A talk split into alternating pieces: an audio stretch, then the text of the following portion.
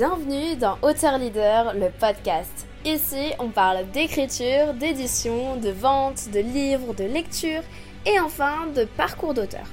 Enchantée, c'est Meili, fondatrice de Mercy qui te parle afin de t'aider à transmettre ton message impactant grâce au livre.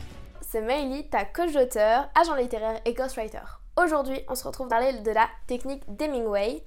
Et si tu ne me connais pas encore, je m'appelle Meili Chen. Ça fait depuis deux ans et demi que j'ai écrit un livre qui s'appelle La confiance fait tout. Et depuis, je donne pas mal de conseils sur l'écriture et l'édition de livres à destination des entrepreneurs, des coachs, des formateurs qui veulent devenir auteurs et gagner en notoriété grâce à un livre. Aujourd'hui, on parle de comment contrer le syndrome de la page blanche grâce à la technique d'Hemingway. En fin de compte, on a souvent le syndrome de la page blanche des fois quand on est auteur euh, et quand on n'a pas de plan.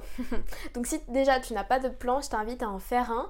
Mais euh, si tu en as déjà un, peut-être que ça t'arrive ou peut-être que des fois tu doutes trop ou tu te poses tellement de questions dans ta tête que tu n'avances pas ce qui est normal. Des fois, moi, je me souviens quand j'étais en cours de sport, qu'il fallait tenir ça, contracter ça, non, non, non, regarder là, là, là. C'était trop compliqué. Au final, ce que je faisais, c'était vraiment pourri parce que dans ma tête, c'était vraiment, c'était trop.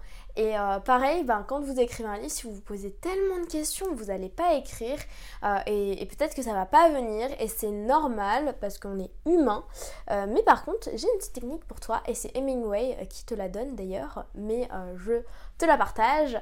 En fait, il s'est rendu compte que quand vous voulez éviter le syndrome de la page blanche, il suffit de l'anticiper, c'est-à-dire qu'au lieu de finir votre chapitre et de mettre un point final ou de finir votre phrase, de mettre un point final, c'est de vous arrêter en plein milieu d'une phrase. Vous vous arrêtez, euh, par exemple, comme euh, Alice allait euh, acheter des pommes au marché et puis. Et voilà. Et après, on ne sait pas la suite. à suivre.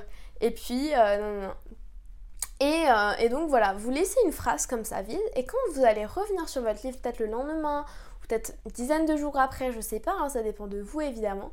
Et bien après, on va se dire, ah, qu'est-ce que je voulais dire là? Bah Alice voulait qu'elle aille euh, acheter des pommes et qu'ensuite elle rentre chez elle euh, faire, un, euh, faire un gâteau aux pommes. Voilà.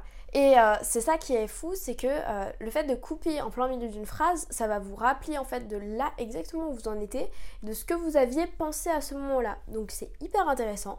Personnellement, j'ai déjà pu tester, euh, mais moi la technique que je préfère appliquer, c'est quand j'ai rien, quand ça ne va plus, je vais regarder des blogs, des vidéos, des podcasts, euh, des livres, etc. Et là, je vais euh, me former, etc. pour avoir plus de matière sur ce sujet en, bah, en, écrivant mes mots-clés dans des moteurs de recherche pour trouver du contenu qui va m'inspirer ou qui va me faire rebondir sur d'autres idées, etc. que j'aurais voulu mettre dans mon livre, mais qui ne venait plus à moi. Ou alors, seconde technique, c'est que euh, je sors. je sors de chez moi, je vais faire autre chose, ou je change de tâche, etc.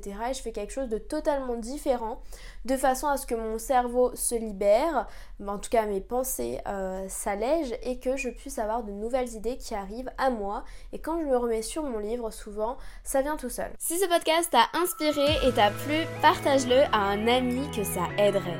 Réécoute ce podcast autant de fois que tu en ressens le besoin et envoie-moi un message sur Instagram, maily.auteur, ça me fera très plaisir.